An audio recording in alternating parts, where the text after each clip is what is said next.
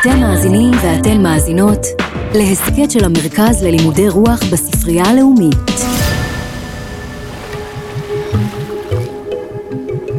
הסתובבתי לי על החוף, הרמתי את ידיי לשמיים, ואפשר לומר שהייתי שקוע כל כולי במחשבות על הנצלותי, על חבריי שטבעו כולם, ושמלבדי לא ניצל איש.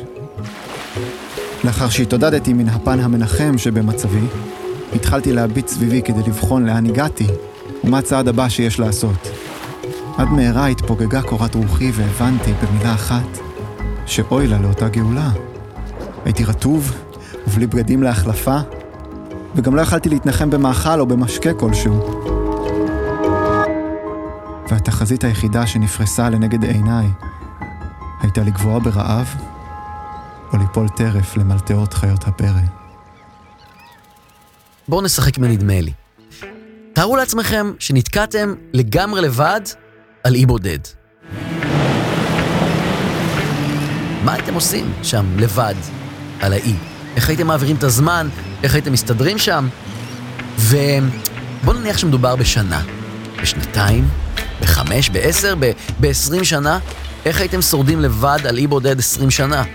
האם לדעתכם בן אדם יכול להיות לגמרי לבד, בלי נפש חיה סביבו, במשך כל כך הרבה שנים? אתם חושבים שכן? אוקיי, בואו נגיד שכן, אבל איך בדיוק הוא עושה את הדבר הזה? איך הוא עובר את זה? נכון, באמת קשה לדמיין סיטואציה כזו, אבל למזלכם, אתם לא צריכים, כי אנחנו כאן כדי להציג לכם את הספר שעושה בשבילכם בדיוק את זה. הספר הזה, כמו שכבר אולי ניחשתם, הוא רובינזון קרוזו. מה שאתם אולי לא יודעים, הוא שהוא לא נקרא רובינזון קרוזו. הוא נקרא... שימו לב, חייו והרפתקאותיו המופלאות והמפתיעות של רובינזון קרוזו מיורק, המלאך שחי 28 שנים על אי בודד לחופי יבשת אמריקה סמוך לשפר הנהר הגדול אורינוקו, לאחר שאונייה תרופה שכל אנשיה מלבדו נספו פלטה אותו אל החוף בצירוף תיאור כיצד חילצו אותו לבסוף שודדי ים, נכתב במו ידיו. כן, זה השם המלא של הספר שכתב דניאל דפו. מי נותן שם כזה לספר? אתם, אתם נורמלים? מה זה?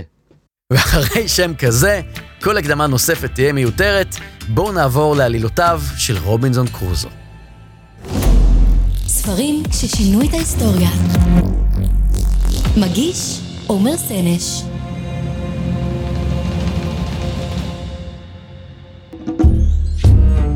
אז רובינזון קרוזו הוא צעיר אנגלי צמא להרפתקאות. אם הוא היה חי היום, הוא כנראה היה מהטיפוסים האלה שעושים שטויות בטיקטוק, ש- שעושים כל מיני דברים מסוכנים, שעושים פרקור. אבל רובינזון קרוזו חי במאה ה-18. אז מה הוא עושה? הוא פשוט יוצא למסעות בים, לחיפוש אחרי קצת אקשן. והוא אכן חווה קצת סערות וקצת ריגושים וקצת עניינים, ולבסוף הוא מחליט להתיישב בברזיל. וכיף בברזיל, אתם יודעים, מגניב שם. קרנבאו! אבל יצר ההרפתקנות שלו גובר עליו, ולמרות שהוא הצליח להתבסס בברזיל, הוא מחליט לצאת שוב לים הגדול. אבל הפעם, מזלו משחק לו קצת פחות. במקום uh, קצת ריגושים ועניינים, הספינה שלו טובעת וכל אנשיה מתים חוץ ממנו. רק הוא שורד. והוא מוצא את עצמו נסחף לאי בודד, והוא מגלה שהוא לגמרי לבד שם, שאין לו מושג איפה הוא, איפה מקום היישוב הקרוב ביותר אליו. כמובן שאין לו סלולרי, אין לו מכשיר ניווט, השנה 1704, אין לו שום אמצעי תקשורת. המסלול מוכן, התחל בנסיעה. אז הוא לבד על האי, מנותק ובודד, ובעיקר אין לו מושג כמה זמן יעבור עד שמישהו יבוא להציל אותו, אם בכלל. אז רובינזון קרוזו מבין שהוא הולך לזכות בהרפתקת חייו, משהו שהוא לא בהכרח רצה, אבל הוא מבין שהוא חייב ללמוד להסתדר לבד על האי. הוא צריך לדאוג להגנה, למזון, לכל הצרכים של בן אדם שרוצה לשרוד. לאורך כמעט כל שאר הספר מסופר לנו אודות קורותיו של רובינזון קרוזו, לרוב כשהוא לגמרי לבדו. קרוזו מספר לנו בגוף ראשון, בפירוט דקדקני מאוד, מה הוא עושה בכל רגע ורגע. הוא מספר לנו איך הוא מסתגל לחיים החדשים שלו, ומשתקע בתור תושב יחיד ובודד של אי בלב הים. כעת התחלתי לחשוב ברצינות על הנסיבות ועל המצב שהתדרדרתי אליו, והעליתי על הכתב את מצב העניינים. העמדתי את הטוב לעומת הרע כדי שאוכל להבחין בין מצבי ובין הגרוע ממנו. רע. הושלכתי לאי בודד ומדכדך, בלי כל תקווה להיחלץ ממנו. טוב, אבל אני חי, ולא טבעתי כשאר חבריי למסע באונייה. רע. אין לי בגדים ללבוש.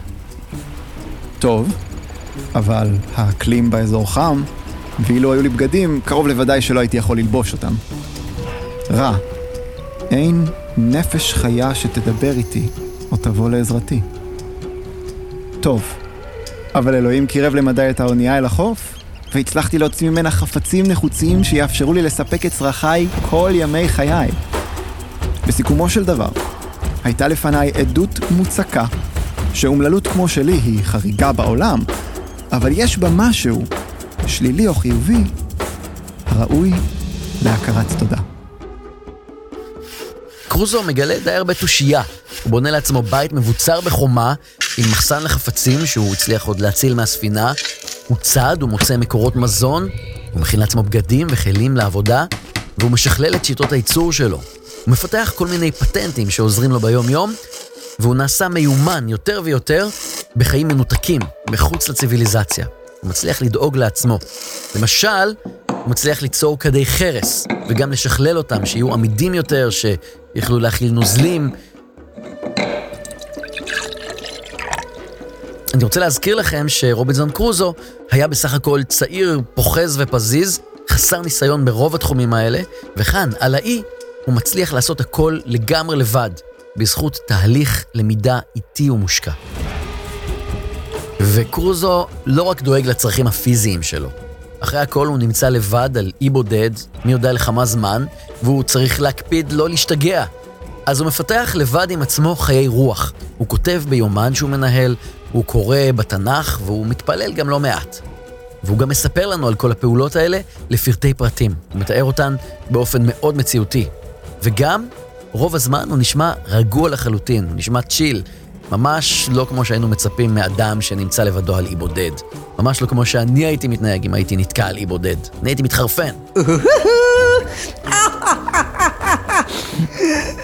והתכונה שהכי מאפיינת את רובינזון קרוזו היא ההסתמכות על ההיגיון שלו, על התבונה.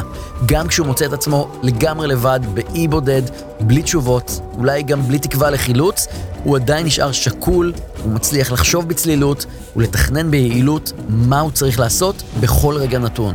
בעזרת השכל שלו בלבד, הוא מתגבר על כל האתגרים האלה, והוא רוכש בעצמו את כל המיומנויות שדרושות לו כדי לשרוד. ורובינזון קרוזו לא רק שורד, הוא משגשג. הוא מגדל תבואה, הוא מביית חיות, הוא מצליח לטפח עדר עיזים שלם, הוא מתיידד עם תוכי מדבר שמתקשקש איתו. הוא גם הופך לקצת יותר דתי לאורך הזמן. הוא מכיר בכך שלכאורה הוא בחיים רק בזכות אלוהים. חולפים שבועות וחודשים ושנים וכמה עשרות שנים, שבמהלכם רובינזון קרוזו עובר ים של הרפתקאות. אני לא רוצה לספיילר לכם, אני, אני אתן לכם כבר לקרוא את זה בעצמכם, אני בטוח שתעשו את זה, אבל אני כן רוצה לעסוק בדבר אחד. במה שדניאל דפו, המחבר, מנסה לומר לנו כאן, מאחורי ההרפתקה המאוד מפורטת הזו. לפני כמה רגעים דיברנו על הרציונליות שמאפיינת את רובינזון קרוזו. הספר מציג לנו את השכל האנושי בתור הכלי החזק ביותר שיש לאדם. כלי שבעצם מאפשר לו להצליח לעשות הכל. אם מבססים ומארגנים הכל על פי ההיגיון, ועל פי יסוד שיפוץ חלטני מאוד של הדברים, עם הזמן, יכול כל אדם לרכוש מיומנויות בכל אומנות מכנית. מימיי לא אחזתי בידיי כלי עבודה, ובכל זאת, עם הזמן, בזכות מאמץ, חריצות וכושר המצאה, גיליתי שאין דבר הנחוץ לי שאיני יכול להתקינו, בייחוד אם יש לי כלי עבודה. אבל את השיעור הזה אנחנו לא רק שומעים מפיו של רובינזון קרוזו, אנחנו גם מרגישים אותו לאורך קריאת הספר. יש משהו בצורה שבה הספר נכתב, שגורמת לנו להבין בדיוק למה הוא מתכוון. דניאל דפו כתב את הספר בסגנון מאוד ריאליסטי, מציאותי. גם אם האירועים שהוא כותב עליהם חריגים ו... וכמעט מופרכים לפעמים, הוא עדיין מציג אותם בצורה מפוכחת, בצורה הגיונית. הוא טורח לספר לנו בפירוט מטורף מה רובינזון קרוזו עושה בכל רגע, מה הוא בונה ואוכל ושותה וחושב, והוא לא משאיר אף חור בעלילה ובתיאורים. הסגנון הזה יכול להיראות לנו לפעמים אפילו קצת טרחני. למשל, אמ, דניאל דפו לא מסתפק בציון העובדה שרובינזון קרוזו בנה לעצמו בית, הוא גם מתעקש לתאר כל פרט ופרט בבית הזה. איך הוא תכנן, איך הוא ביצע אותו, מה היו שלבי הבנייה, אילו חומרים הוא השתמש, ועוד ועוד ועוד ועוד, ואז עוד קצת. אבל למה הוא עושה את זה? מה, מה הקטע? למה הפירוט יתר הזה, מה שנקרא TMI, too much information? שאלה יפה. סגנון הכתיבה הזה שייך לזרם הריאליסטי, תנועה ספרותית שמקפידה על הצגת הדברים בצורה הכי קרובה למציאות, וכך מנסה לשכנע אותנו שהדברים האלו היו יכולים לקרות באמת. לשם כך צריך לרדת לפרטים ולספק תיאור מדויק ובהיר ככל האפשר של מה שקורה. דניאל דפו נחשב לאבי הזרם הזה, ורובינזון קרוזו הוא כנראה הספר הראשון שאפשר ממש לשייך לסגנון הריאליסטי הזה. והריאליזם הוא חלק בלתי נפרד מהספר. בלי הסגנון הזה, הספר כנראה לא היה עובד. המסר שלו לא היה עובר בלי הריאליזם. אז מה בעצם הוא מנסה לומר לנו כאן, דניאל דפו? הוא מספר לנו איך בן אדם רגיל לחלוטין יכול לשרוד לגמרי לבד, בלי עזרה, בלי שום יכולות מיוחדות, בלי שום כישרון מוקדם או ידע שעוזר לו. ולמה הוא עושה את זה? הוא מנסה לתאר לנו כמה כוח יש לבני אדם רק בזכות השכל שלהם. הוא טוען שהם יכולים לשלוט בטבע ולספק את כל הצרכים שלהם רק בזכות המוח. וכדי שהמסר הזה יעבור בצורה אמינה, התיאור חייב להיות מציאותי.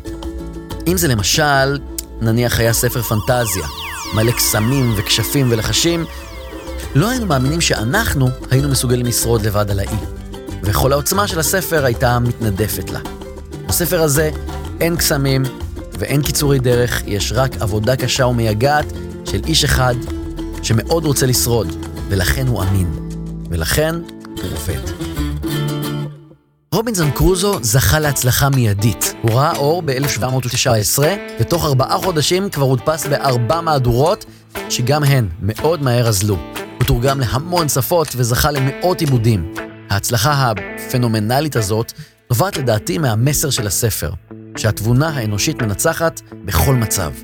הספר מראה שכל אדם, בלי יוצא מהכלל, יכול להסתדר בכל מצב, אפילו במצב קיצוני, כמו שהות על אי בודד, לבד לגמרי, בתנאים קשים, אם הוא רק ישתמש בשכל שלו. אבל בואו נעשה קצת זום אאוט. זה לא רק שהספר מעולה ומרתק, והוא באמת כזה. המסר שלו התאים לתקופה שבה הוא יצא לאור. מדובר בתחילת עידן הנאורות. הפילוסופים של אותה תקופה קראו לבני האדם להסתמך על התבונה שלהם.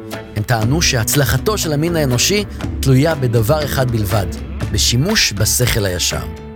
ז'אן ז'אק רוסו, אחד הפילוסופים הכי חשובים בעידן הזה, כתב פעם שאם היה צריך לתת לילד שלו ספר אחד בלבד כדי לחנך אותו, שיסתדר בעולם, אין שום ספק שהיה נותן לו את רובינזון קרוזו. הוא כותב ככה, שימו לב. ישנו ספר אחד הממציא לנו חיבור מעולה מאין כמותו על החינוך הטבעי.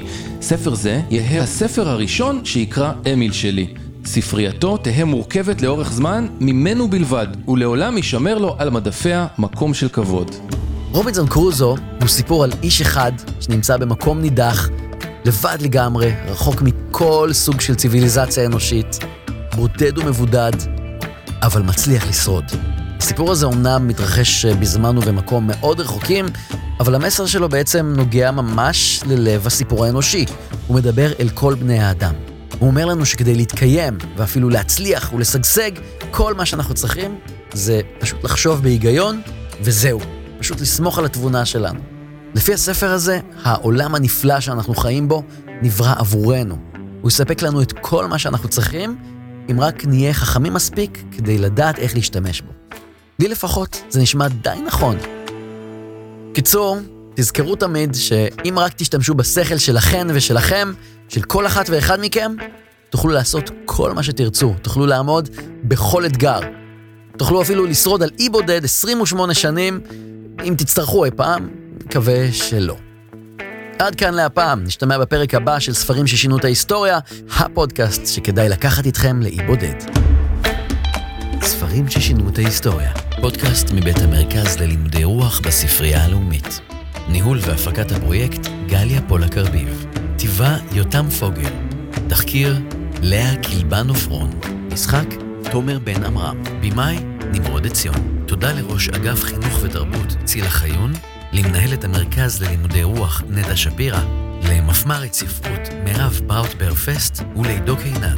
ההסכת הופק בתמיכת קרן עזריאלי.